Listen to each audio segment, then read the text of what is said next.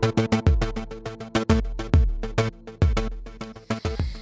ערב טוב, מסע אל חיל, שבוע טוב וברוכים הבאים לדמוקרט TV, הערוץ בשיתוף הציבור, הערוץ שלכם, מכם ואליכם. אנחנו כאן בכל ערב בשעה שש בדיוק. הערב נמצא איתנו באולפן מי שהיה ראש המל"ל, המטה לביטחון לאומי, עוזי ארד, שהגיע כדי לדבר איתנו על אה, פרשת הצוללות ועל היחסים עם ארצות הברית וגם על המצב הביטחוני של ישראל, שלטענתו הרבה יותר מסוכן ממה שנהוג לחשוב.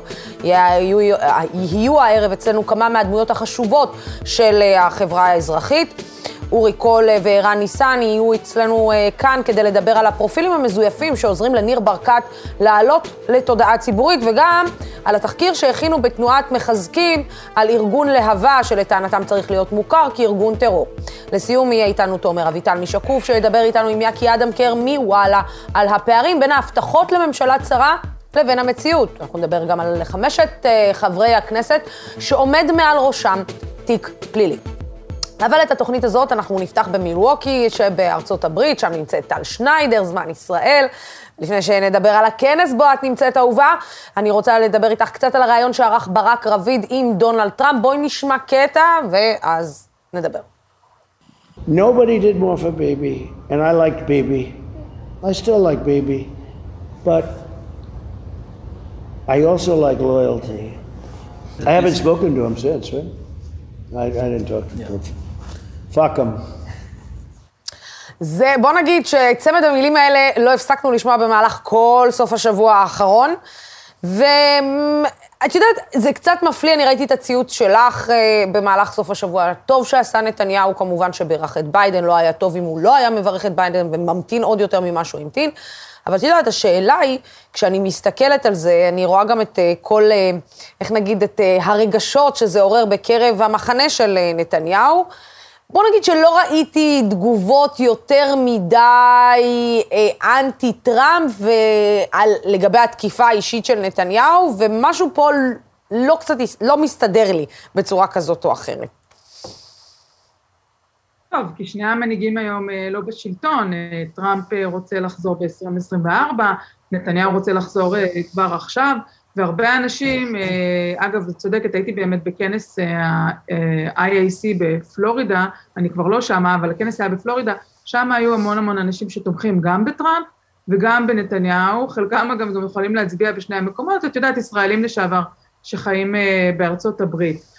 ובאמת, זה סוג של פיצול אישיות, כי הם אומרים, אה, מה, מה עכשיו? זאת אומרת, אה, אנחנו רוצים ששניהם יחזרו, אבל אם, אם הם יחזרו, מעין מבוכה כזאת, היא קצת פיצול אישיות, כי טראמפ בארצות הברית, אה, היום, גם בקרב אנשים שתמכו בו כל השנים, הוא נחשב כמובן סכנה מאוד גדולה, בגלל מה שקרה ב-January 6, בשישי בינואר. כן, הפריצה לקפיטול. כולל פוקס ניוז, נכון, וכלי התקשורת פה, כולל פוקס ניוז, שזה היה אתר ערוץ הבית שלו לשעבר, מסקרים בהרחבה, כל יום יש פה עדויות בקונגרס לגבי אותו האירוע, זה לא נגמר, מדברים על זה כל הזמן. אז אה, את יודעת, כל יום נחשף איזה משהו חדש, והחזרה שלו היא לא, היא לא טבעית גם עבור אנשים שחשבו שההחלטה שלו על ירושלים, הסכמי אברהם וכל הדברים האלו, היו מעולים מבחינת ישראל, אבל, הם, אבל הישראלים פה לשעבר הם אזרחים אמריקאים. תראי, מה, ש, מה, ש, מה שבעצם טראמפ עשה, ש... אה, ותתקני אותי כי את מבינה בעניינים האלה יותר טוב ממני, טל, אבל מה שטראמפ בעצם עשה, אני מנסה לחשוב גם על נתניהו שרוצה לחזור לשלטון. אה, אני חושבת שהוא הקטין כל כך את בנימין נתניהו. את יודעת, מי שאמר שנתניהו הוא היחיד שיכול להביא הסכמים, הוא היחיד שהוא אה, זה שרוצה שלום אבל לא רוצים אותו, אה, לא רוצים לשתף איתו פעולה, הוא היחיד שיכול לדבר עם מנהיגי העולם. מה שטראמפ בעצם בא ואומר בריאיון הזה, זה ש... בסאבטקסט, כן? במטאפורה.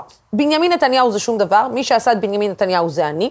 אני עזרתי לו, אני הבאתי אותו למקום שהוא הגיע, אני עזרתי לו לנצח בכלל את הבחירות, ובעצם, אתם יודעים, גנץ, אה, גם, את יודעת, זה שהוא הילל את גנץ על הדרך, זה גם, אני חושבת, פוגע בנתניהו. ואני שואלת את עצמי, עם איזה טיקט נתניהו הולך לרוץ כשהנשיא לשעבר, שהוא התהדר כל כך ביחסים הטובים שיש לו איתו, בעצם לא שם עליו דם.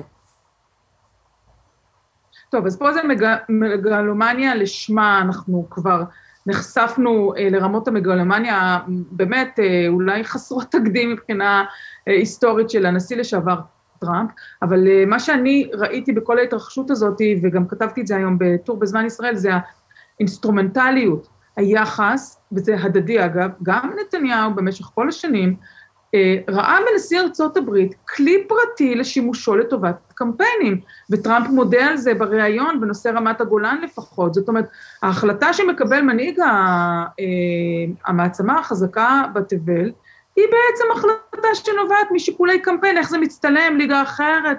זה כלל גם, זה, היו, היו לזה המון דוגמאות, הייתה את ההכרזה על ה-defense pact, על ברית ההגנה, שהיא, תשאלי אחר כך את דוקטור ארד, היא נושא שהוא, חלק, חלק מהאנשים לא חושבים שזה דבר כזה טוב לישראל, אבל עבור קמפיין, יומיים לפני בחירות, היו עוד המון דברים, ההכרזה על סיפוח מבואות יריחו, ההכרזה על רמת הגולן, אה, אני יכולה לתת לך עוד דוגמאות, במשך שנתיים, לפחות שלושה קמפיינים, ברביעי נדמה לי אה, טראמפ כבר לא היה, טראמפ כל הזמן מוביל החלטות שהן אינסטרומנטליות לנתניהו, ונתניהו משיב לו באותו המטבע אינסטרומנטלי. רוצה שאני אחסום לך את הכניסה של חברות הקונגרס העוינות את ישראל?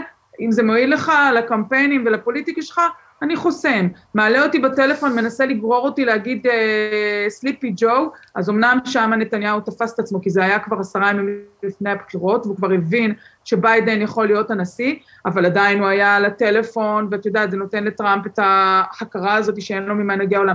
מאוד אינסטרומנטלי. ואז מגיע הריאיון שעורך ברק רביד, ואנחנו מגלים שהאינסטרומנטליות הזו היא בעצם בומרנג, היית כלי, וכשהפסקת להיות כלי, כשכבר זה לא זה זה, אז, אז מקללים ובועטים, ואין פה, פה בכלל מערכת יחסים עם אה, מדיניות של חוץ, של מדינה כלפי מדינה, אלא יש פה הכל, מה מועיל לך ומה מועיל לי, שמור לי ואשמור לך. בוא נגיד, טל, זה, זה, אה, פשוט... זה לא רק שזה נורא, זה, זה, זה נורא מצחיק להגיד, אבל בוא נגיד שדונלד טראמפ עשה לנתניהו נתניהו, אה, כמו שנתניהו עושה להרבה מאוד אנשים מסביבו, אחרי שהוא משתמש בהם, ופשוט... האינסטרומנטליות הזאת, השימוש אחד לשני ככלי היה לגמרי הדדי, ולכן גם עכשיו, כשזה ככה מתפוצץ, אז את יודעת, אנשים כאילו רואים את הרעיון שברק רבידר, שומעים אותו, ואומרים וואו וזה, אבל האמת היא שהרבה מאוד אנשים לא גם מופתעים כל כך, לא מהשפה, לא מהסגנון, לא מהגישה באמת המגלומנית, שכאילו אני,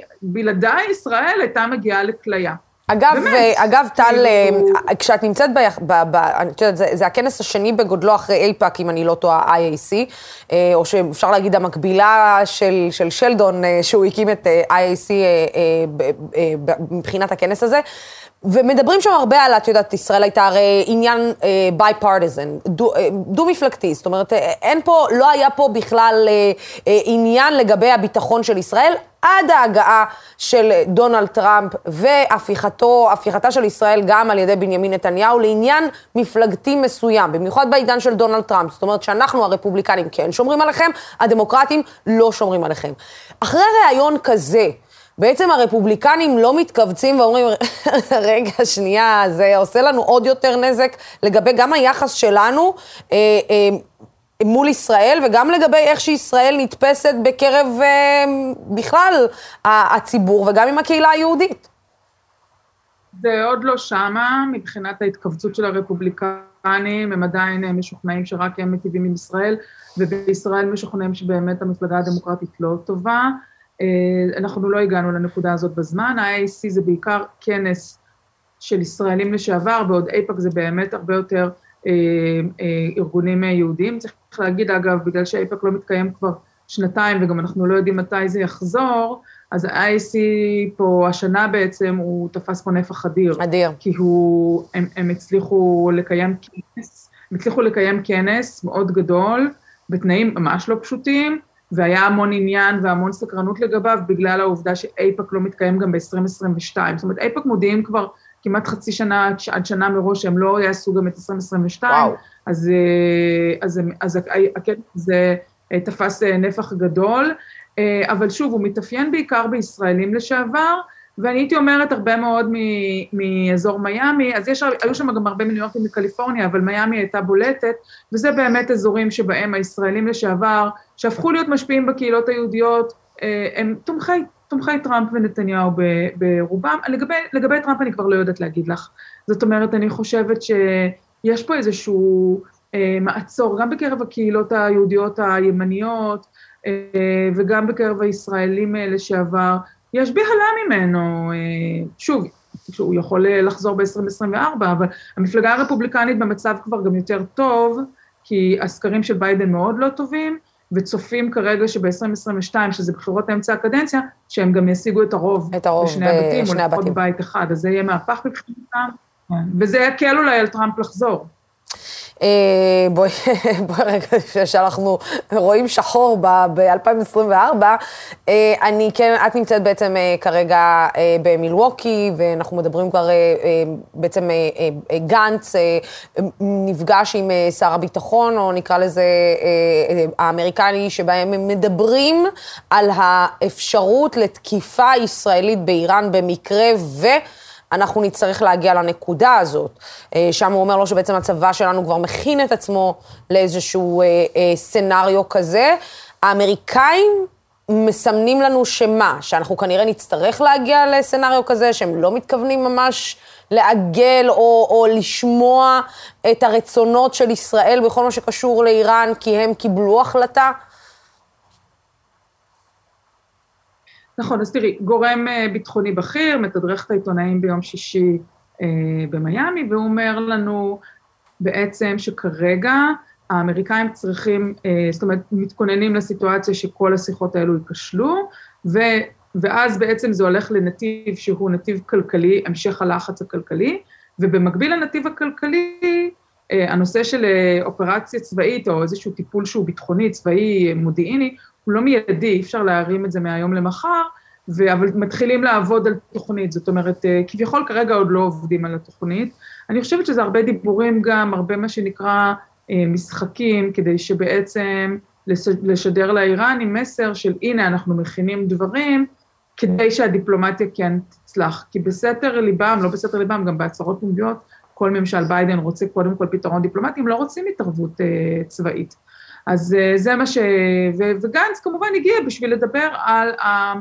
אה, על השילוב של ישראל, ואגב, היה גם אה, דברים מעניינים של סגן הרמטכ"ל לשעבר, אייל זמיר, שנמצא כרגע בארצות הברית בוושינגטון, שנה הוא בצינון כזה עד שיוחלט מי הרמטכ"ל הבא, כי הוא מועמד להיות רמטכ"ל, אז גם הוא יושב אתמול על הבמה בכנס בפלורידה, ובאנגלית אומר בעצם אנחנו במוכנות, ואם אנחנו נראה שאנחנו, שיש להם פריצה, אנחנו נעשה מעשה, זאת אומרת, הוא גם די אה, אומר דברים אה, אה, ברורים.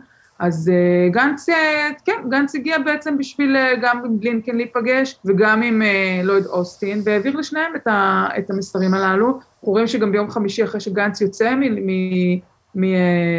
מבלינקן, לפיד מתקשר אליו בטלפון, אז את מרגישה שיש הרבה הרבה רצף מאוד אינטנסיבי של של שיחות, להגיד לך מה יוצא מזה בדיוק, אה, אנחנו עוד לא יודעים. כן, אה, טל אה, שניידר, תמשיכי ליהנות במילווקי, אני לא יודעת, חוץ משיר מקסים שיש על מילווקי, אני לא, אני לא יודעת מה יש שם בדיוק.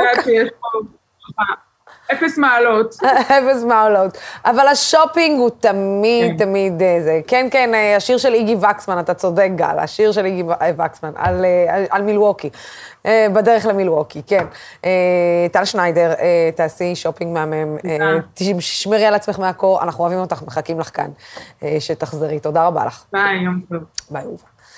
כן, ואיתנו באולפן איש עתיר זכויות, הוא כבר שימש בעבר כראש המטה לביטחון לאומי וגם שימש כיועץ מדיני לראש הממשלה, והיה גם בכיר במוסד, אני רוצה להגיד ערב טוב, לעוזי ארד, שלום שלום. ערב טוב. מאיפה אתה רוצה להתחיל להגיב? על נתניהו וממילווקי.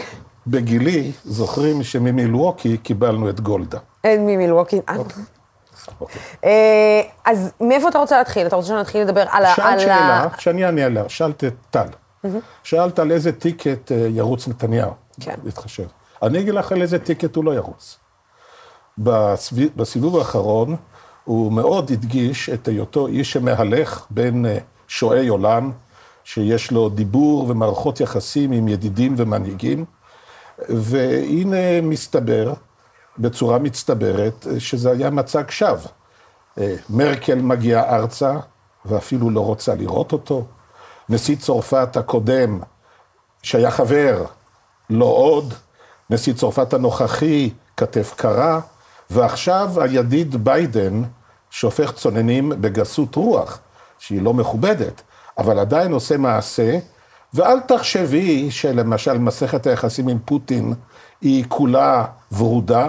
במילים אחרות, אני חושב שעל הטיקט של אני ומנהיגי העולם, סחבקים, כבר לא יוכל ללכת. אז על איזה טיקט בכל מקרה נתניהו עוד יכול להמשיך ללכת כשיש מעליו, כשמעליו יש עננה של חקירות, כשמעליו יש בעצם אה, הסיפור האיראני שאנחנו מביאים, שלא הביא אותנו למקום טוב בעקבות זה שהלכנו אחרי אה, טראמפ. אה, בוא נגיד, תוסיף לזה עוד אה, התנהלות אה, כזאת או אחרת. הווידאו האחרון של יום. שישי, של תשמרו על הילדים שלי ועל... על איזה טיקט הוא כבר יכול ללכת כשהוא כבר מגיע למחוזות שבוא נגיד, לא אופייניים לו וגם לא מכבדים אותו. כן, אבל תראי, אה, פעם אמר נתניהו, בחירות לא מנצחים, בחירות מפסידים. אחת הדרכים שהוא יכול לרוץ עליו, זה אם יריביו יפסידו. ולכן, הוא קוטש אותם בכל צורה שהיא. הוא עשוי להיבנות אם הם ייכשלו. ואין אה, מקום לביטחון גדול שלא תהיינה תקלות. משום שסדר הגודל של מורכבות והבעייתיות של הבעיות שאיתן מתמודדת הממשלה הזאת הוא אימתני. הוא מאוד קשה. נתניהו לא שולל את האפשרות שבמוקדם או מאוחר תהיה התחלקות ביטחונית, כלכלית או משהו, שכמו שהקורונה היה סוס טוב לרכב עליו, כישלון זה סוס לא טוב להיות עליו, אז זה דבר שהוא יכול שהוא עושה. דבר שני, כמובן, הוא מתסיס את המצב הפנימי ויוצר מצבים פוליטיים שבהם האופוזיציה היא אופוזיציה שרוצה להכשיל. כלומר, זה נכון שאופוזיציות בדרך כלל צריכות להיות מבקרות, וזה נכון שהן צריכות להוות אלטרנטיבה, אבל פה זה בולדוזר D9 שרוצה שממשלה תיכשל ומנגחת אותו בצורה חמורה. ודבר שהוא לא מהווה טיקט, אבל מהווה בהחלט אמצעי חשוב לנתניה היום, זה להחריב את מוסדות החוק של המדינה, את uh, הפרקליטות, שופטים. תשמעי, כשאני שמעתי עכשיו את דרגת המאוימות שנתניהו ביטא כאשר הוא דיבר על. רעייתו ובנו, וראית אדם שמודאג על מאוימות וחושב שעלול לקרות להם דברים, ובשם זה מבקש הגנות. חשבתי גם שייתן את ליבו למאוימות שלהם נתונות שופטות בישראל, פרקליטות בישראל, שכבר זוכות נפתלי להבטחה, בנט. ואולי יעשה מעשה פה, יפנה לתומכיו, הוא כבר היה פעם בצד הלא טוב של מרפסת, יפנה לתומכיו ויגיד, אנא מכם, אנא מכם, אל תאיימו, אל תיצרו מצב שבו גורמי הביטחון הרשמיים מודאגים לביטחונם וצריכים להצמיד מאבטחים לגורמי שמירת החוק. תן תעשה מעשה. ואשר לא עצמו, פה הנושא עמד לפני הגורמים המקצועיים, הם עשו הערכת מודיעין ומצב, וחזקה עליי שהם יקצו את ההגנה שנדרשת פרופורציונית למאוימות האמיתית. עוזי, אתה מכיר את המשפחה טוב, אתה ישבת ליד נתניהו, אתה ישבת ליד נתניהו בזמנים לא פשוטים, ו- וקלים יותר וקלים פחות. ואני שואלת אותך, באמת, אתה ראית את כל הסכנות ואת כל הדברים שיש, שעמדו למול עיניך. באמת בני משפחת נתניהו היו מאוימים אי פעם בחייהם? תראי, התבטאויות אלימות, וולגריות, צעקניות, כלפי בעיקר אה, רעיית ראש הממשלה, היו בהפגנות בלפור, ואני לא אהבתי את זה. כן. אה, זה לא נחוץ. אבל זה לא אומר שזה מתורגם לכוונות, אלא אם כן יש גורמים סהרוריים, ותמיד יש, אבל בשביל זה התברכנו בשירותי ביטחון, במשטרה, שערים לבעיה, בוחנים אותה, לא מזניחים אותה. הם בחנו לאחרונה את סטטוס המאוימות האמיתית לפי מיטב הידוע. ואם הם יגיעו למסקנה שהמאוימות לא קיימת, על פי מיטב שיפוטם המודיעיני והביטחוני, הם ינקטו במה שמקובל לעשות. ואם תתפתח מאוימות, הם יהיו צריכים להיות הראשונים להיחלץ. להגנה. אבל כל זה להחלטתם. האם צריך רק בגלל תחושת מאוימות סובייקטיבית, שלא נשענת על מאוימות אמיתית, להפריש כוחות ומשימות וחגורה שלא ניתנת לאף אחד, זה אני חושב שלא אתה רצוי. יודע, בוא נודה על האמת, זה, זה נותן איזושהי תחושה של כאילו עדיין, על אף שהוא מבקש מאנשים שיפנו אליו כראש ממשלה, או שעדיין אנשים פונים אליו כראש ממשלה, שכאילו הוא עדיין ראש ממשלה, ורעייתו היא עדיין אשת ראש הממשלה, משהו שהוא אה, זה- זה- תודעתית לא נכון. זה חלק מההתנהגויות שביטוי שונה, אבל דומה, אנחנו מוצאים גם אצל נשיא ארצות הברית, שראינו אותו בעילגותו, שטחיותו, אה, גסות הרוח שלו, אבל כמה שאמרה טל, גם במגלומניה שלו. ובכן, המגלומניה לא עוצרת באטלנטי. אתה יודע, אני, אני רוצה לעבור אה, מכאן אה, לעניין הצוללות.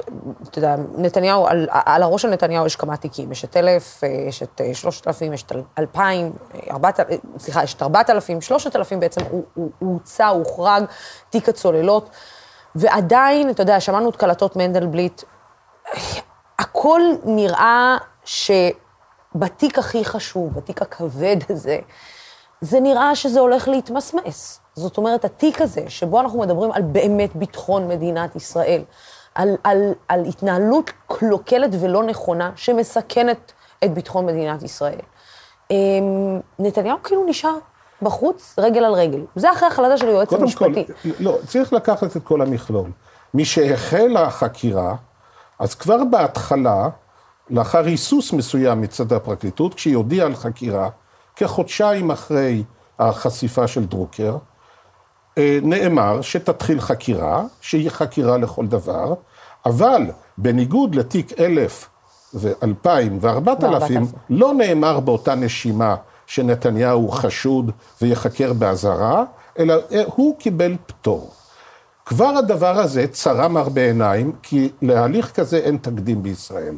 אבל זה היווה עדות לדבר שעתיד להימשך, וזה שבתיק הזה לא רוצים. לגעת. ולא הולכים מסיבות או מלחצים שהם. אבל דעי לך, קרה עוד דבר אחד שלא שמו לב אליו. מנדלבליט לימים הבהיר, שכשהוא הורה לחקירה, הוא גם אפיין אותה. הוא אמר, זה תהיה חקירה על חשדות, על עבירות בתחומי טוהר המידות. ולכן זה גם הוקצה למחלקה המצוינת של המשטרה, שמתמחה בעבירות כלכליות, וכאשר המחלקה הזאת הייתה צריכה ייעוץ, היא קיבלה את זה ממומחים לפשעים כלכליים, ויש פה כלב שהשאלה היא למה הוא לא נבח. הרי הפרשה כולה מתרחשת במגרש הביטחוני, הצבאי. למה לא נחקרו חשדות לעבירות על חוק ביטחון המדינה? האם לא היו? אני אומר לך, היו והיו. האם יש לכך ראיות? יש. זה אותן ראיות שמשמשות היום לכתבי אישום. אז, אז איך אתה מסביר את זה, עוזי, שהוא פשוט פוטר אותו מראש, מבכלל אה, כל, להיות נגוע בכלל בכל מה שקשור לסיפור הזה, מדוע- כשבעצם נתניהו הוא זה שיושב עם ראשי מחלקות השאלה מדוע הביטחון. נהג ככה מנדלבליט, היא שאלה, הייתי אומר, זה כמו להבדיל למה פירקו את הפלמ"ח או 64 אלף הדולר.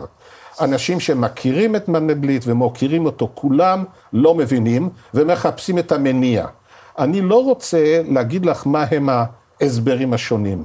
יש הסברים שאומרים, הוא לא רוצה שיחקר, משום שלמשל, כפי שעתיד לעתיד, להיות, אם יתגלה השחיתות שהייתה, כי הרי אחרים, מקורבי נתניהו, נמצאו חשודים בה, אז זה יסכן אספקה עתידית של הצוללות. אז בשם הביטחון, לכאורה, הוא עושה את זה. אבל כנגד זה הייתי אומר לו, אדוני, אתה קורא את המפה הפוך. מה שקרה פה, זה בגלל השחיתות שנמצאה, נכנס הסעיף הזה, שעכשיו מעמיד בסכנה, אולי, אספקה עתידית של ציוד לצה"ל. וזוהי עבירה מפורשת על ביטחון המדינה. במו פיך, אם אתה אומר את זה, כאילו העדת שהיו פה עבירות ביטחוניות. למה אתה לא חוקר את זה? מי פה מסכן את האספקה העתידה? המושחתים. אתה יודע, כשאתה שומע את הקלטות האלה, אתה מבין שבצורה כזאת או אחרת, מנדלבליט מבין שהוא טעה. זאת אומרת, אם אתה מבין, את, אתה שומע את הקלטת, אתה שומע בסאבטקסט שהוא, שהוא בעצם אומר, אני לא חשבתי שזה יגיע למצב הזה. תראי, אני רוצה להגיד לך, לוסי, כשהוא נכנס לתפקיד, אה, בואי נאמר ככה, אה, דרוקר מפוצץ את הסיפור במלואו בנובמבר 16. מנדלבליט נכנס לתפקידו בתחילת 16. כשהוא נכנס לתפקיד, עוד היו רק תיקי מעונות. הוא חשב שהשולחן נקי, הוא לא ידע שתיק 2000 יתפתח למה שהתפתח. תיק 1000 הוא ספיח של תיק המעונות. בוא. תיק 3000 זה ספיח לחקירתו של אבריאל בר ארבע- יוסף, כן. על כל מיני חלטורות לא תקינות, ותיק 4000 זה בא מכיוונים שונים. אבל כבר בהתחלה, אמרתי שני דברים, ואמרתי את זה עד כמה שיכולתי להגיד בבולטות, כולל בתקשורת. א', לאור החשיפות של דרוקר, מעורבותו בעיקר של שמרון, שבעצם מעורב בכל התיקים, אלף, אלפיים, שלושת אלפים, ארבעת אלפים, וכל אלפים נוסף שיבוא, שמרון שם, זה ביבי. ואם כך, זוהי הפרשה הביטחונית החמורה ביותר שהייתה לנו, כי מדובר באמצעי הלחימה החשובים ביותר, האסטרטגיים ביותר, הצבאיים ביותר. מדובר בהיקפים הכספיים הגדולים ביותר, ומדובר באנשים הבכירים ביותר עד קצה הפירמידה. דבר כזה לא היה, זה חייב להתברר ולהתנקות. אבל אמרתי אז, שאני חושב שמנדלבליט במצב בלתי אפשרי, בתור מי שהיה שם בלשכה, מי שיודע איך אנשים שם קרועים, כולל בין מצפונם, מצפונם כלפי המדינה, מצפונם כלפי החוק, מצפונם כלפי הממונה עליהם, מצפונם כלפי מי שהיטיב עמם. הוא במצב בלתי אפשרי. וכמו שאת רואה, עכשיו את רואה את הסאגה של התנהלות של מנדלבליט, מסכן, אבל הוא היה חלק אינטגרלי של גרירת רגליים, צמצום, הסתרה, ומעל הכל טיוח.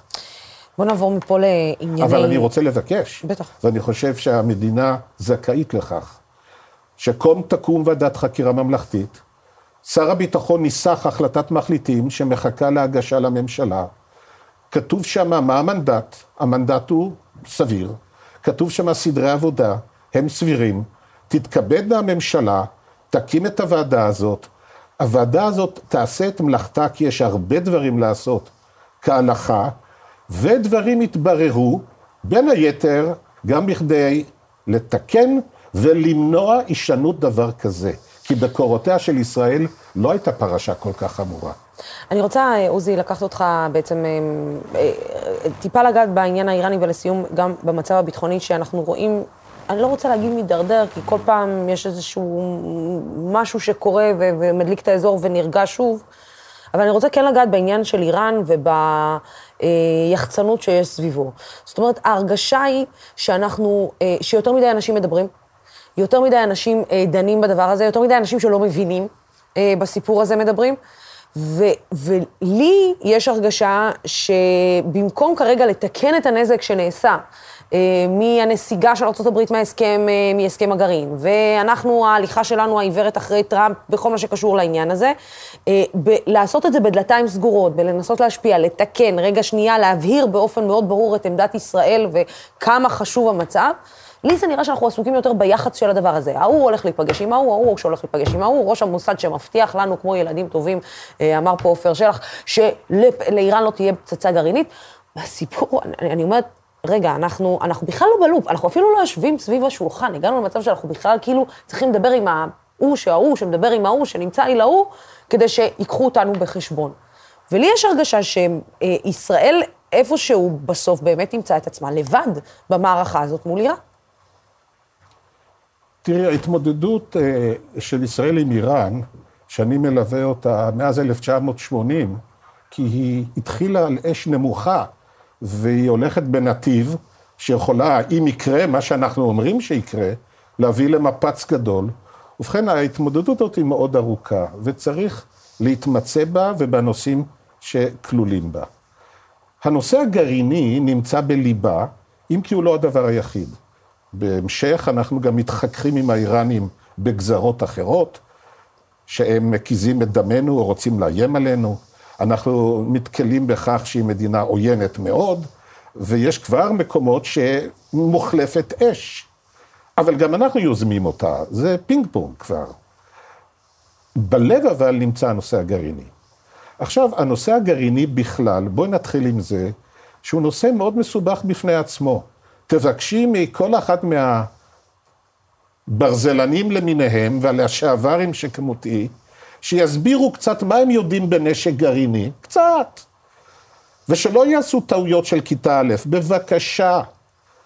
ושיגלו קצת התמצאות בחומר הגלוי, בלי מודיעין, הרבה גלוי מגורמים מוסמכים וכולי, וזה כבר יהיה טוב. למרבה הצער, הנושא הזה שהוא מאוד מסובך מקצועית, בצד הטכנולוגי שלו, הרבה אנשים מתבטאים בלי שיש להם מושג ירוק, וזה כבר לא אחראי ולא טוב. הבעיה השנייה היא שזה תחום שהוא עתיר מודיעין. יש נושאים שאתה לא צריך מודיעין בכדי לדון בהם. פה המידע הוא מידע מודיעיני. כאשר אומרים לנו למשל שהאיראנים נמצאים מרחק של חודש מייצור, ממספיק חומר בקיע למתקן או פצצה אחת, בסדר. אבל כשמוסיפים בנשימה אחת של להכין את הפצצה, את ה-weaponization, ייקח שנה או שנתיים, ולהכשיר את ראש הקרב, להעמידו על טיל שהוא מבצעי וכולי, ייקח אותו זמן, ולכן מרגיעים אותנו בצד הזה, על מה נסמכים האנשים כשהם אומרים את זה? האם זה מודיעין קשה? זה דבר אחד. האם זה ספקולציית נוסח? זה מה שגרוסו מודו זה לוקח? זה דבר אחר. עכשיו, בלי שיש לך מודיעין בדוק, אתה, אתה מדבר בצורה בלתי אחראית. וזה מאוד מטעה. עכשיו, אם אתה כן יש לך מודיעין, ואתה מסתמך עליו, זה דופי שלישי. אין אתה אמור לומר חומר מודיעיני ולחשוף מקורות או חומרים רק בכדי לנהל שיח. אז מפאת הזהירות המודיעינית, גם השתיקה יאה. סיבה חמישית, בכל המאבק האיתנים הזה שמתנהל בין איראן מזה ובנות בריתה, והמדינות שלא רוצות לראות באיראן גרעינית, יש הרבה תרגילי תחבלנות, לעתים הטעיה מכוונת, לפעמים אפילו משחקי ברוגז מזויפים. תראי, למשל, כשהיום ישראל נראית כעושה שריר כלפי ארצות הברית. ולמשל, אני שומע, יוצא דיווח שהשיחה עם הנשיא הייתה קשה. מי, מי, מי משתבח בשיחה קשה? מי מעוניין לעשות רושם שהייתה שיחה קשה? אבל בהחלט כבר היו דברים מעולם, שהצדדים מתאמים, אתה תעשה את עצמך, כועס. תעשה שריר, אני אבלע, וזה טוב לתוצאה שאנחנו רוצים בצד. אתה, בתחום הזה, כאמור, של גם מדיניות הצהרתית, וגם תעתועים, וגם הונאות, וגם שמירה של הרבה דברים עמומים במתכוון. עמימות היא מילה שמלווה את מדיניותה הגרעינית של ישראל. אבל שנים. עמימות, אני רוצה להגיד לך, היא גם חלק אינטגרלי של מדיניות גרעינית של מדינות גרעיניות שמודות שיש להן. למשל, המדיניות המוצהרת של אנגליה היא כזו, אנחנו שקופים לגבי יכולותינו. באיזה נסיבות נפעיל, אנחנו בשם ההרתעה נעמעם. כלומר, יש פה גם מצבי עמומיות. עכשיו, אין זה מתפקידם של פרשנים לפצח בכוונה את העמימות שאנחנו מעטים על עצמנו, כמו שאין זה מתפקידנו לבוא ולהגיד על מבצעים שאנחנו לא רוצים שייוחסו לנו, לקרוץ בעין ולהגיד זה אנחנו.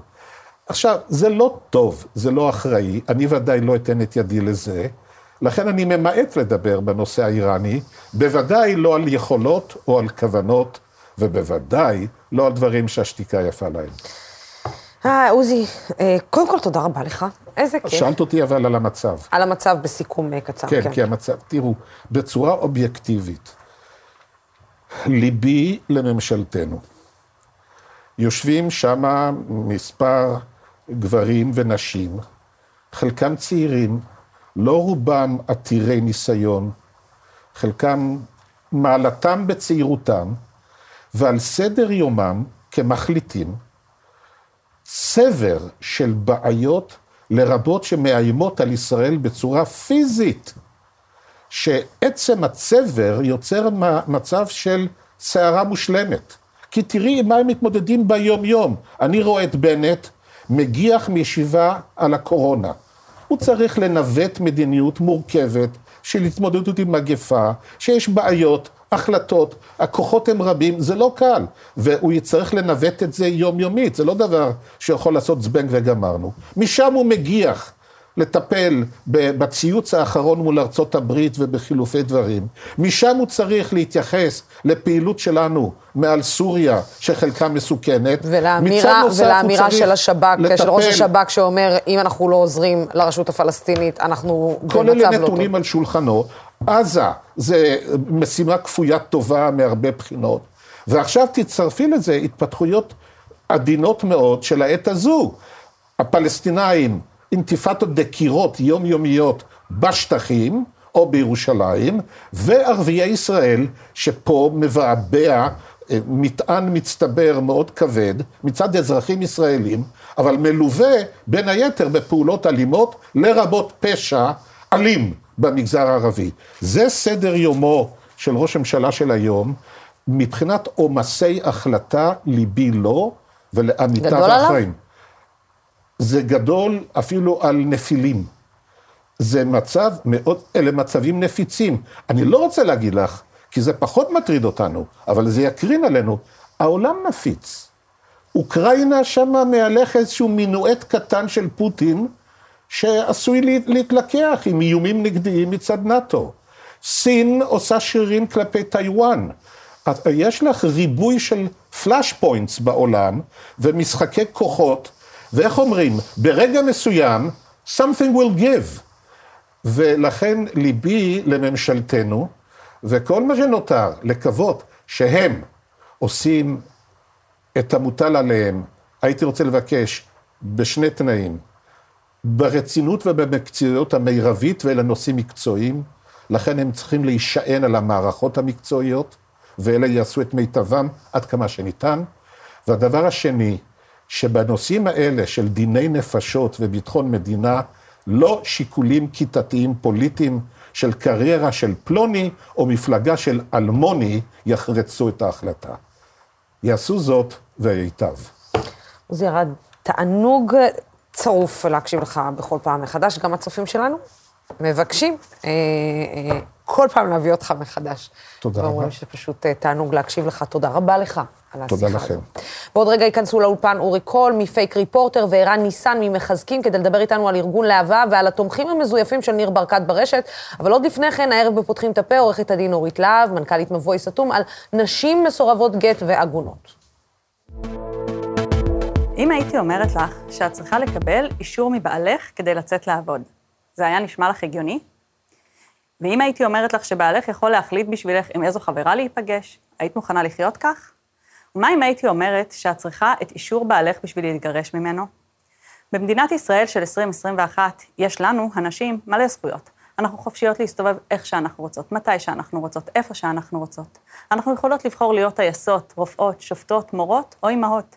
אבל בשביל להתגרש, אנחנו עדיין צריכות לקבל רשות מהבעל. איך זה קורה? לפי ההלכה הקובעת את החוק בישראל, רק הגבר יכול לתת גט לאשתו. ומה אם הוא לא מסכים? האישה נשארת נשואה לו. לפעמים לנצח. גם אם הגבר היה אלים, גם אם הוא מתעלל באשתו, גם אם הוא פסיכופת, השליטה היא אך ורק בידיו. רק הוא יכול לשחרר אותה מהנישואים האלה. אנחנו, במבוי סתום, נלחמות יום-יום על חירותן של נשים שבמשך שנים, לפעמים עשורים, כלואות בנישואים שהן לא רוצות להמשיך. לפעמים הנישואים הללו מהווים סכנה עבורן, ועדיין אין להן את הזכות להתגרש. בתי הדין הרבניים מאפשרים למציאות הזו להימשך, ונותנים לזה יד. הם מספרים לנו שזו בעיה הלכתית, אבל לאורך השנים ההלכה ידעה למצוא פתרונות לכל כך הרבה בעיות הלכתיות, וגם להגינות יש פתרונות, פתרונות הלכתיים. צריך רק לרצות להשתמש בהם. עד המאה ה-20, ברוב מדינות העולם, לנשים לא הייתה זכות בחירה. ישראל הייתה מהמדינות הראשונות שנתנו זכות בחירה לנשים. אבל מה עם זכותנו לבחור עם מי לחיות? מה עם זכותנו לבחור עם מי לא לחיות? המציאות הזו חייבת להיפסק. אנחנו נמשיך להיאבק, בשבילן, בשבילנו, עד שנהיה חופשיות בארצנו. חופשיות באמת. כן, ועכשיו נמצאים איתי שניים מאנשי החברה האזרחית החשובים אה, שיש לנו, אורי קול, מייסד שותף של ארגון פייק ריפורטר, ואיתו ערן ניסן, סמנכ"ל תנועת מחזקים. בואו נדבר אה, קודם אה, על ניר ברקת, ואחר כך אנחנו נדבר על ארגון להבה. זה אורי, מי מריץ את אה, ניר ברקת? אני מניחה שניר מריץ את עצמו. אה, בואו נגדיר את זה ככה, ואיך גיליתם את זה? אז אה, זו שאלה טובה מי מריץ אותו. אז קודם כל אני אתחיל, אנחנו פייק רפורטר, יוזמת מחקר אזרחית בשיתוף הציבור, שנלחמת בפעילות זדונית ברשת. פייקים, חשבונות מזויפים, לפעמים בוטים והסתה ודיסאינפורמציה. אנחנו מצאנו לפני כמה חודשים רשת פרופילים מזויפים ענקית בפייסבוק, שמקדמת את אורלי לוי אבקסיס, את ניר ברקת, וגם מגינה על הסופר החרדי שהואשם בתקיפה מינית, חיים ולדר. כן. עכשיו, שבוע שעבר, פרסמנו במעריב עם בן כספית וברשת uh, NBC, וזה קצת אחרי, um, בעצם שהרשת הפרופילים המזויפת הזאת um, עבדה. בשביל לקדם פוסטים של ניר ברקת, ו, ובעצם דרך עמוד סטטוסים מצייצים, אחד העמודים הכי פופולריים בפייסבוק, הרשת הזאת קידמה פוסטים נגד ישראל כץ, שר התחבורה הקודם והמתחרה של ברקת בליכוד, גם פוסט נגד נתניהו ועוד פוסט בעד ניר ברקת עצמו, כמובן באמצעים פסולים. ובעצם, אה, יש בכלל, כשאתם עולים על זה, אתם מדווחים למישהו, אתם uh, מאירים את תשומת ליבם של uh, פייסבוק שאין אף פעם, שאין לה שירות לקוחות, uh, נקרא לזה. uh, פייסבוק נענית ואומרת, אוקיי, כן, בואו uh, נבדוק את העניין, או שפייסבוק כפייסבוק זה מסחרי, ועם כל הכבוד משלמים לנו, אז let's uh, give them, איך אומרים, a back. התיאור הזה קצת יותר מדויק. לגבי הרשת הזאת, אנחנו דיווחנו עליה אחרי הפרסום הראשוני, ופייסבוק לא הורידה את כולה. כלומר, אנחנו דיווחנו על... כמה מאות פרופילים שמצאנו, ידענו שהרשת יותר גדולה, אבל היא לא כולה ירדה, ובעצם בגלל שהיא לא ירדה, היא המשיכה לפעול. ואנחנו גילינו שהרשת קשורה אה, כנראה לחברה פרטית מסוימת, שכבר מחקה את העקבות שלה מהאינטרנט אחרי הפרסום שלנו. מדהים. ופייסבוק לא עשתה עם זה יותר מדי, כלומר, לא שמענו על דברים כאלה. יש כרגע חור, גם הרשתות החברתיות, גם המדינה, גם לפעמים כוחות האכיפה, אם זה מקרים יותר חמורים מאשר רק רשת פרופילים מזויפת, אם זה מגיע לאלימות, אם זה מגיע להטרדות או להסתה, אמ, אז המדינה לא יודעת באמת להתמודד עם זה, והרשתות החברתיות מתעלמות. בלי שום קשר, אין לנו חקיקה מאוד ברורה בכל מה שקשור לרשתות חברתיות, ואפשר לעשות מה שרוצים ואיך שרוצים. אה, ואתה יודע, אני, אני שואלת את עצמי, מה באמת אה, מדינה יכולה לעשות בכל מה שקשור להפסקת הפצה של בוטים, כי הרי כל יום יכול לקום בוט וכל יום מישהו יכול לפתוח פייק, אה, אה, חשבון שהוא פייק לגמרי, כן. ולהתחיל לעשות מה שבא לו ואיך שבא לו. נקדים ונאמר שזה מקרה מאוד מאוד מסובך. למשל, בדיוק בשעה האחרונה, אה, ראש האופוזיציה נתניהו התלונן על חשבונות שהסיתו נגדו. עכשיו, אנחנו לא יודעים אם החשבונות האלה אמיתיים או לא, היו כבר מקרים בעבר של חשבונות שהם היו אמיתיים או לא. כאילו שהסיתו נגדו גם היו חשבונות שלו. שהופעלו אה, על יד... נכון, וגם אנחנו לא רוצים לפגוע בחופש הביטוי. לכאורה, כמובן, לכאורה. כמובן, זה נושא מאוד מאוד עדין, ואנחנו לא רוצים לפגוע בחופש הביטוי אה, באופן רחב של אזרחים. מה שאנחנו כן רוצים לעשות, וזה גם הממשלה הנוכחית די מקדמת דרך יועז הנדל וגדעון סער, השרים, זה הגבלות מסוימות ועדכונים של החוקים הקיימים לעידן הדיגיטלי, שזה הכרחי. כי אם לא נתקדם למאה ה-21 מבחינת חקיקה ורגולציה, פוליטיקאים ובעלי אינטרסים אחרים ימשיכו לשחק בנו וימשיכו להתל בנו וימשיכו לפגוע בדמוקרטיה שלנו עם חשבונות מזויפים ודברים הרבה יותר גרועים.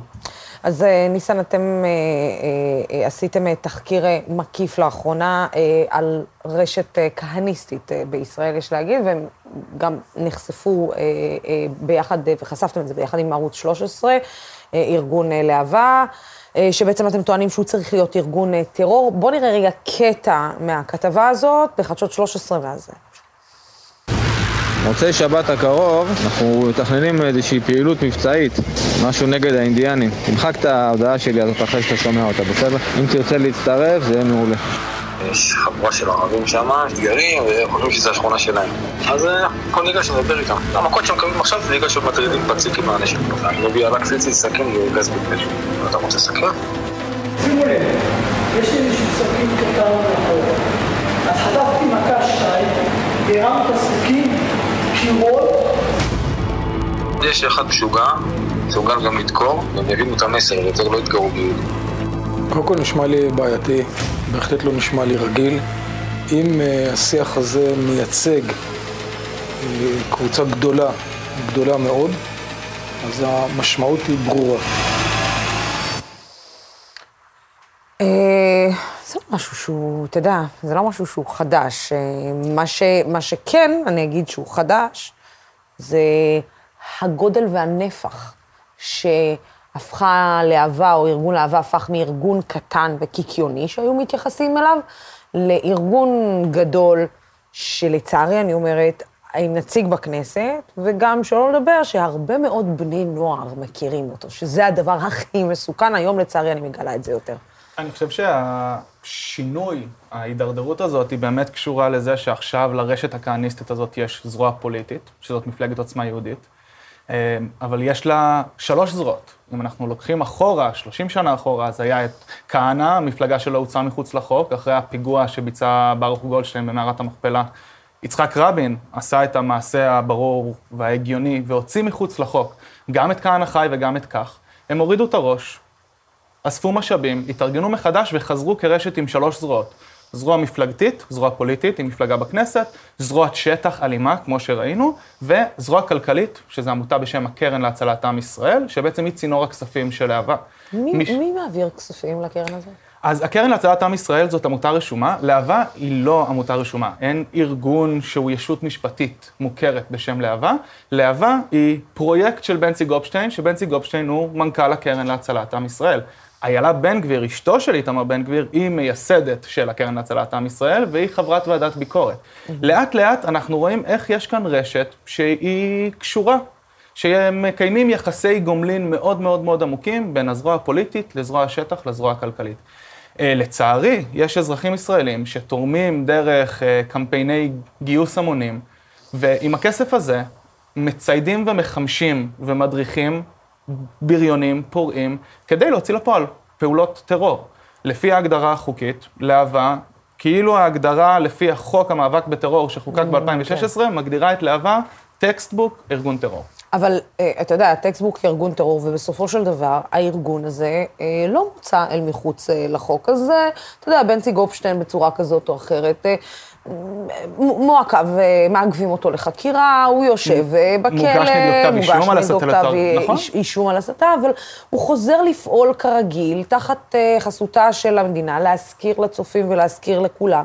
זה אותו אדם שישב יחד עם בן גביר בשייח' ג'ראח, שנייה לפני שנדלקו כל האירועים בירושלים, במזרח נכון. ירושלים. אז כשאנחנו מסתכלים על ההיסטוריה של הניסיונות להוציא את להבה מחוץ לחוק, אז יש את הסיפור ב-2015 של הצתת הבית ספר הדו-לשוני.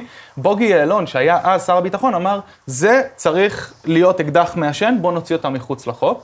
ולא היה את הכלים המשפטיים, והשב"כ אמר, אין מספיק ראיות כרגע, אם בעתיד זה ישתנה, אנחנו נבחן מחדש.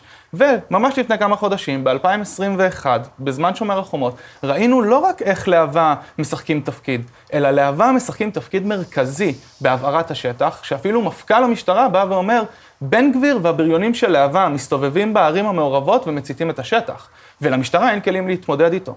הראיות, הר הראיות שהיה במאי האחרון, על איך להבה הכווינו והדריכו פורעים, הלינץ' בבת ים, באותו יום בנצי גופשן מפרסם בטלגרם ובוואטסאפ הזמנות, בואו לבת ים.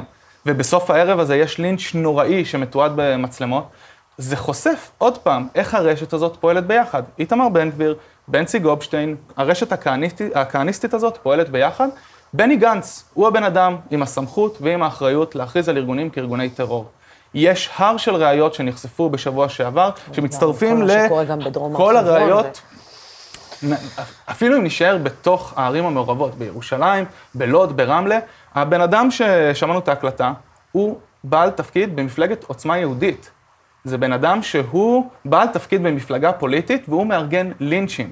המשטרה בינתיים לא עצרה אף אחד, לא הגישה כתבי אישום, האנשים האלה צריכים לעמוד לדין, ובני גנץ צריך לעשות את הדבר... המשטרה גם, אתה יודע, לא עוצרת אף אחד, אה, גם, אה, בוא נגיד, הצבא גם לא עוצר אף אחד אה, כשרואים מול העיניים שלהם את ההתנהלות של כמה פורעים ומתנחלים בדרום הר חברון ובמקומות אחרים ב, ב, ביהודה ושומרון, אתה יודע, וזה נמצא מול העיניים ואף אחד לא, לא, לא רק שלא עוצרים, גם שר הביטחון לא מגיב על זה, וראש הממשלה לא מגיב על זה, והרמטכ"ל בטח שלא מגיב על זה, וזה ממשיך אה, לפעול תחת לגיטימציה מלאה. אני רק אתן את התגובה של בנצי גופשטיין, אה, יושב ראש להבה. שמו סוכן אה, מדיח שהדיח אנשים ושכנע אותם לדבר נגד ערבים שניסו לפגוע ביהודים. אף אחד לא עשה שום דבר לא חוקי, למרות הניסיונות של ההדחה של אותו סוכן מסית. ערבים יום-יום פוגעים ביהודים, המחלה הכי קשה שלנו היא השנאה העצמית של התקשורת. אל תצטרכו אותם, יש מספיק תחליפים, אנחנו יהודים ולא מתביישים להגן על עצמנו. אתם רוצים להגיב על התגובה? לא נראה לי שזה ראוי לתגובה. ממש לא. אתם יודעים, אני, אני, אני שואלת את עצמי, אמ, אני לפחות, אתם יודעים, זוכרת תקופה שבה באמת הארגונים האלה היו נחשבים לארגונים קיקיוניים. ופתאום הארגונים האלה קיבלו במה מרכזית. והשאלה היא, למה אנחנו מחכים? זה אנשים שתמכו ברצח רבין, זה אנשים שתמכו ב, ב, ברצח של כל מי שלא חושב כמוהם, זה אנשים שתומכים בלינצ'ים, זה אנשים שתומכים בלפגוע באנשים חפים מפשע. שאלה למה מדינת ישראל מחכה בדיוק, אני לא מבינה. אני חושב שהמסר מה שלנו... התשובות שאתם מקבלים בכלל? המסר של הציבור צריך להיות לחץ בלתי מתפשר על מקבלי ההחלטות, ובראשם בני גנץ. אחרי הסיפור של מאי, שמענו גם את השר לביטחון פנים, עמר בר-לב, וגם את יו"ר ועדת חוץ וביטחון, רם בן ברק, מתבטאים על זה שצריך להכריז עליה ארגון טרור, שהראיות הן מספקות, ושעכשיו צריכים לעשות את המהלך הזה. בני גנץ בוחר שלא להפעיל את הסמכות שלו, והוא מתחמק מהאחריות שלו. ובאמת, צריך שאנחנו, הציבור, נגיד לבני גנץ, יצחק רבין, זיכרונו לברכה, עשה את הדבר הנכון והכריז על הארגונים האלה ארגוני טרור. זה אותם ממשיכי דרכו של כהנא, ואותם גם צריך להכריז עליהם כארגוני טרור לכל דבר ועניין. אה, רגע נחזור בחזרה, אתה יודע, גם אה, אורי, לעניין הזה של אה, האם המדינה מתעלמת מדברים ש, שבעצם בסוף צוברים, אה, אה, הם, הם הופכים להיות הרבה יותר גדולים ממה שאנחנו חושבים. זאת אומרת, כן. הכתובת על הקיר, הכתובת ברשת החברתית, אותם ארגונים הרי פרחו בתוך הרשת החברתית, אותם אה, ארגונים מצאו להם בית בתוך הרשת החברתית שאין לה לא דין, לא דיין, אין לה גבול. איך זה יכול להיות שעד היום לנו, במדינת ישראל, אין חקיקה ברורה בכל מה שקשור לרשתות חברתיות? תראי, במאי מה שראינו זה בעצם אה, קומבינציה של עשר שנים של אי הפיקוח על הרשתות החברתיות. ראינו עשר שנים של אה, אנשים שהתקבצו ביחד בזמן של, אה, בזמן המבצע, בזמן אה, אה, של זעם לאומי גדול, של מה שאנשים הרגישו כמו מאבק מאוד גדול. אה, ובעצם בפייק ריפורט אנחנו עקבנו אחרי יותר מ-20 אלף איש שהיו במאה, ביותר מ-100 קבוצות אלימות. אה, והסמלים שהיו להם שם זה בן גביר, זה גופשטיין, זה תמונות של אלימות ותמונות של רצח ותמונות של מכות ולינצ'ים, ומהקבוצות האלה יצאו הרבה מאוד מקרי אלימות באזרחים ערבים, אה, חלק מהם בעידוד של ארגון להבה. אה, במשך שנים, ככל שהתחום של רגולציה על האינטרנט התפתח בעולם, בן אדם אחד מנע את הרגולציה על האינטרנט בישראל, או לפחות רגולציה הגיונית על האינטרנט, קוראים לו בנימין נתניהו, והוא הרוויח הרבה מאוד, וגם ראית אותו אולי בסרטון, בכמה סרטונים שבוע שעבר, מתלונן על החוקים שדיברנו עליהם מקודם לפיקוח על האינטרנט. אה, ככל שנתניהו התחזק ברשתות החברתיות, כך הוא מנע, לפעמים הליכוד הייתה המפלגה היחידה שמנעה חוקים שנוגעים לחוקי תעמולה בבחירות. כלומר, לא חוקים ש, שמונעים חופש ביטוי של אזרחים פרטיים, אלא מימון של פרויקטים שחורים, כמו מה, בסגנון מה שאנחנו רואים עם ברקת, או דברים דומים שפורסמו גם על ידינו בעבר. אה, נמנע פוליטית. עכשיו, כנראה שאין את המעצור הפוליטי הזה, ואנחנו צפויים, אני מקווה, לראות התקדמות חיובית, אנחנו עובדים כדי, ש... עובדים כדי שהיא תהיה חיובית ולא... אה, אורי וערן, תודה רבה לכם אה, על הדברים האלה, ותודה רבה לכם על מה שאתם עושים, כמובן, לא פחות חשוב. אני עדיין תקועה ב- בהוא קודם לעצמו, מקדם את עצמו ועושה לעצמו. אה, יש כאלה שיש להם, ויש כאלה שאין להם. תקשיב, כסף קונה הדעת, לצערנו, וקונה עוד הרבה דברים. תודה רבה. אה, תודה. לשניכם. כן, עכשיו אנחנו נעסוק קצת אה, בממשלת השינוי. למרות ההבטחות הגדולות על ממשלה מצומצמת, יש בישראל ממשלה מאוד מנופחת. אחרי האישור של מאיר יצחק הלוי היום כסגן שר החינוך, הגענו ל-34 שרים וסגני שרים. 28 שרים ושישה סגנים. להזכירכם, יאיר לפיד הבטיח שיהיו 18 שרים אה, בלבד, אבל אה, אה, אז לאן נעלמו כל ההבטחות לקיצוץ המספר? נמצאים איתנו יאקי אדמקר, כתב הכנסת של וואלה, שלום, שלום לך יאקי. ואיתו גם תומר אביטל, מייסד שותף בשקוף, שלום, שלום גם אה, לך. בואו, תנסו להגיד לי, אה, רגע, הוא, הוא, הוא, הוא, עד, עד לאיפה יאיר לפיד רוצה למתוח את הגבול? זאת השאלה. הרי הוא יודע שכבר הוא מקבל הרבה מאוד ביקורת על העניין הזה. הוא יודע שאנחנו מדברים הרבה על כל ההבטחות שהוא הבטיח ולא התקיימו. עד לאן? עד לאיפה? והאם בכלל זה בכלל לא עניינים פוליטיים, או הבטחות פוליטיות כאלו ואחרות? יאקי, אני אתחיל איתך. תראה, אם אנחנו מתייחסים לגבול אה, שאותו אנחנו מחפשים לראות באופק, אני חושב שעדיין לא נאמרה המילה האחרונה, מכיוון שלפי הדיבורים במסדרונות הפוליטיים, בכנסת, בממשלה, עוד צפוי מינוי של שר נוסף בשבועות הקרובים, וזה שר ההתיישבות.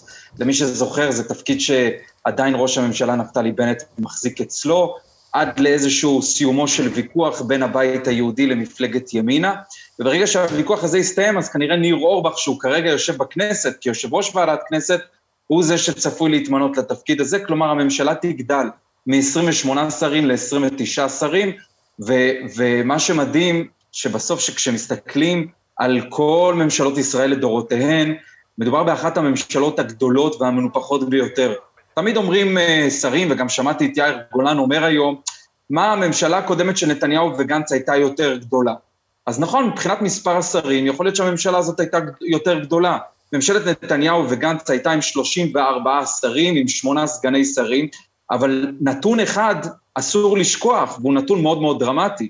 הממשלה של נתניהו ושל גנץ הייתה עם 73 חברי כנסת, בעוד הממשלה הנוכחית עם 61 חברי כנסת. כלומר, היחס הוא יחס מטורף של מספר שרים לעומת מספר חברי קואליציה, זו אחת הממשלות המנופחות והגדולות ביותר בתולדות מדינת ישראל.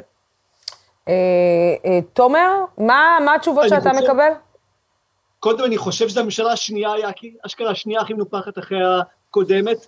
חשוב לציין שבאירופה, במדינות שאנחנו רוצים להידמות אליהן, הממוצע הוא על 19 שרים. כלומר, כשיאיר לפיד אמר שממשלה מנופחת זו שחיתות, הוא, הוא ידע על מה הוא מדבר, כל שר כזה זה לפחות שלושה מיליון שקל שכולנו משלמים, זה לשכה, זה בירוקרטיה, זה משרדים מתנגשים, יש פה כל מיני משרדים שלא קיימים בשום מקום בעולם, יש משרדים כמו משרד התקשורת שהיו אמורים להפוך כבר לרשויות. אז קיצור, אז דבר ראשון, כל הביקורת הזאת מוצדקת, לפיד בעצמה אמר אותה, ובהחלט צריך אה, לדרוש דין וחשבון.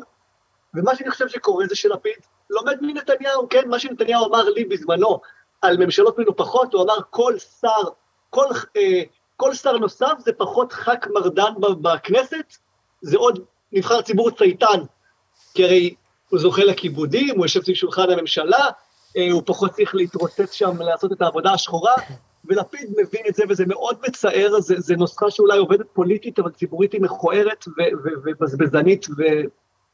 אני יכולה להמשיך עם כל... אבל אתה יודע, אני, אני, אני חייבת לציין שבסוף, אה, בסופו של דבר, הרי לפיד יכול גם להפסיד מזה. זאת אומרת, אה, מבחינה פוליטית, הוא בעצם מוצג, ויאקי תקן אותי אם אני טועה, כפוליטיקאי שמבטיח הבטחות, ולא רק שהוא לא עומד בהם, הוא גם לא שם קצוץ על מה, ש, מה שהוא אומר, הוא פשוט ממשיך לעשות את מה שהוא רוצה.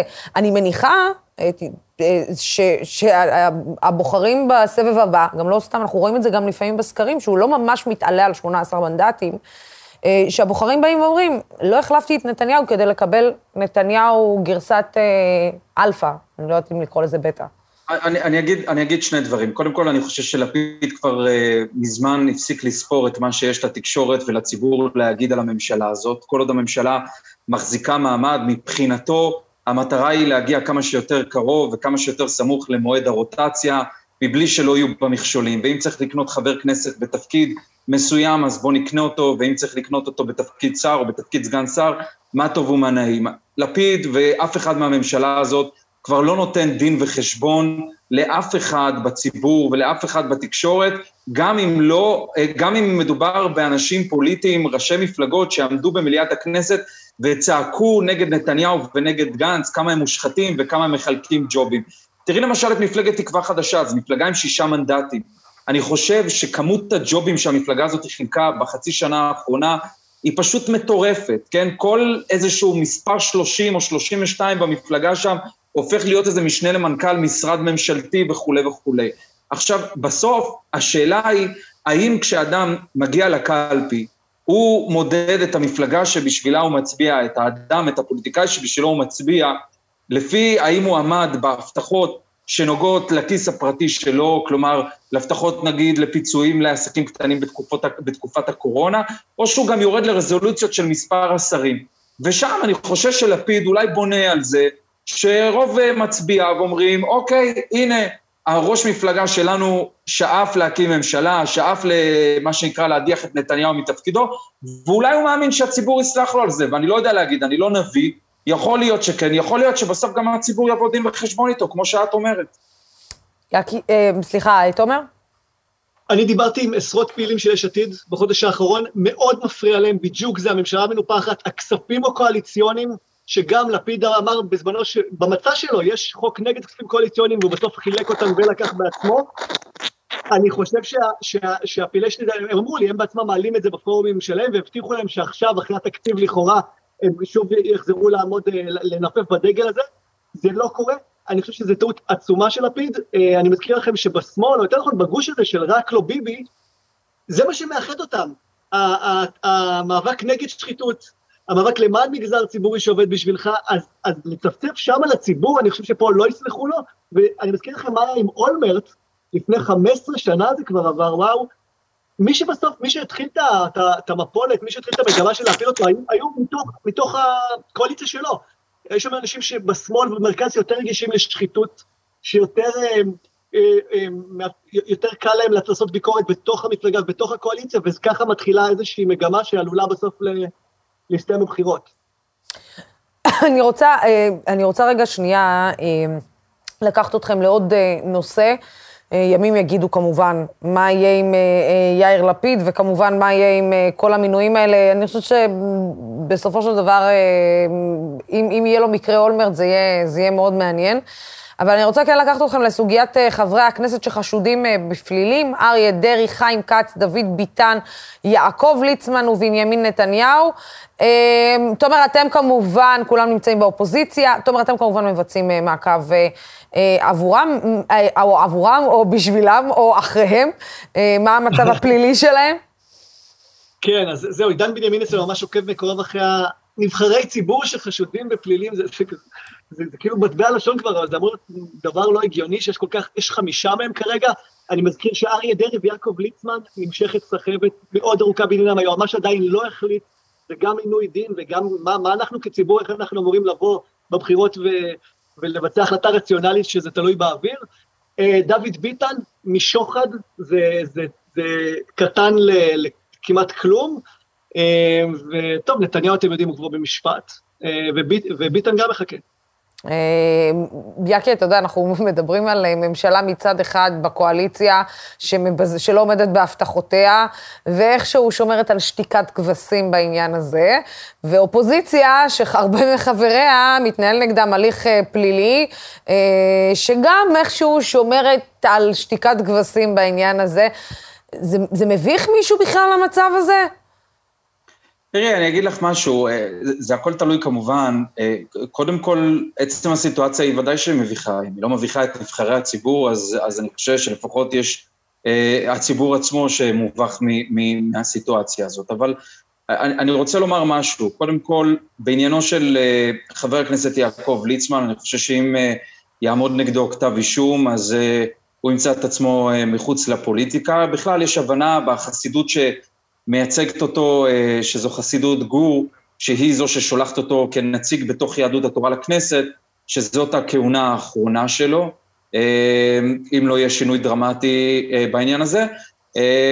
ובעניין של אריה דרעי, שהוא, צריך לומר, גם אפילו לשיטת היועץ המשפטי לממשלה, מנדלבליט, לפי ההקלטות שפורסמו רק לפני מספר ימים באותה שיחה לעיתונאי הארץ, חושב שהפרשה בעניינו היא פרשה שהוא מגדיר אותה עכברון, כן? אפילו ההר לא הוליד שם עכבר, אלא עכברון מבחינתו. עכשיו, אם את שואלת אותי אם דרעי יצטרך בסוף להכריע, למשל, האם הוא אה, לוקח על עצמו איזושהי עסקה שאומרת פרישה זמנית מהכנסת, נניח עד סוף הקדנציה הנוכחית, אה, אבל אה, הרשעה, או יותר נכון אה, איזושהי עסקה בלי קלון, לדעתי הוא ייקח אותה, למרות שחלק מאנשיו ומקורביו טוענים שהוא אסור לו להסכים בשום אופן לשום פרישה זמנית מהכנסת, הוא צריך להמשיך, מה שנקרא, לכהן כנבחר ציבור, כי באמת הפרשה שם הולידה אה, ממש עבירות מס שהן מאוד מאוד מאוד אה, מינוריות, אה, כן, ואפילו הרבה לי- פחות מכך.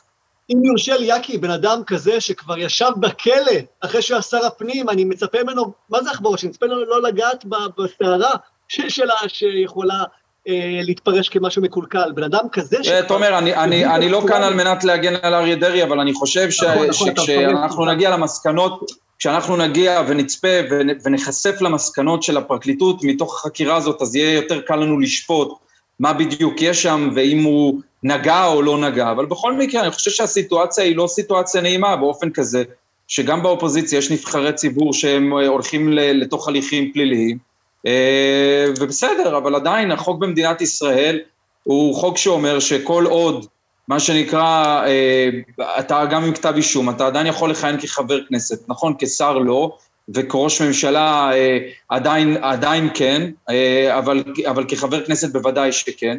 אה, והאנשים הללו בחרו לא לפרוש. אם אנחנו אוהבים את זה או לא אוהבים את זה, זה כבר נושא לדיון אחר. אגב, לא, לא רק שהחוק מאפשר להם להמשיך לכהן, החוק גם מגן עליהם בזמן שהם בכנסת, הרי חסינות, זה, זה הקלף ש, שעומד לרשותם כש, עד שהם פורשים. אז זה עוד, עוד תמריץ להישאר בכנסת. כן, אה, אז אה, בוא נראה עד מתי אנחנו אה, נמשיך להיות במצב הזה, אבל כרגע זה נראה שהכנסת שלנו, בוא נגיד מעטים מהאנשים, אולי לא אגיד את כולם, אבל נגיד שמעטים, לא הרבה אנשים שאפשר להגיד, וואלה, עובדים טוב החבר'ה שם. בינתיים זהו, הם... אני חייב לציין באמת, אני חייב לציין שהחבר'ה האלה, החשודים בפלילים, הייתי מצפה מהם לפחות להצטיין פרלמנטרית עכשיו, להוכיח ש, שאנחנו צריכים אותם, אני לא רואה אותם בכנסת כמעט, חוץ מנתניהו. טוב, כי אני גם לא האגו אותם- שלהם פגוע, תומר, האגו שלהם פגוע. אבל מה לעשות, אתה, אתה מקבל משכורת מהציבור, אתה צריך לשרת אותו, לא משנה איפה האגו שלך נמצא.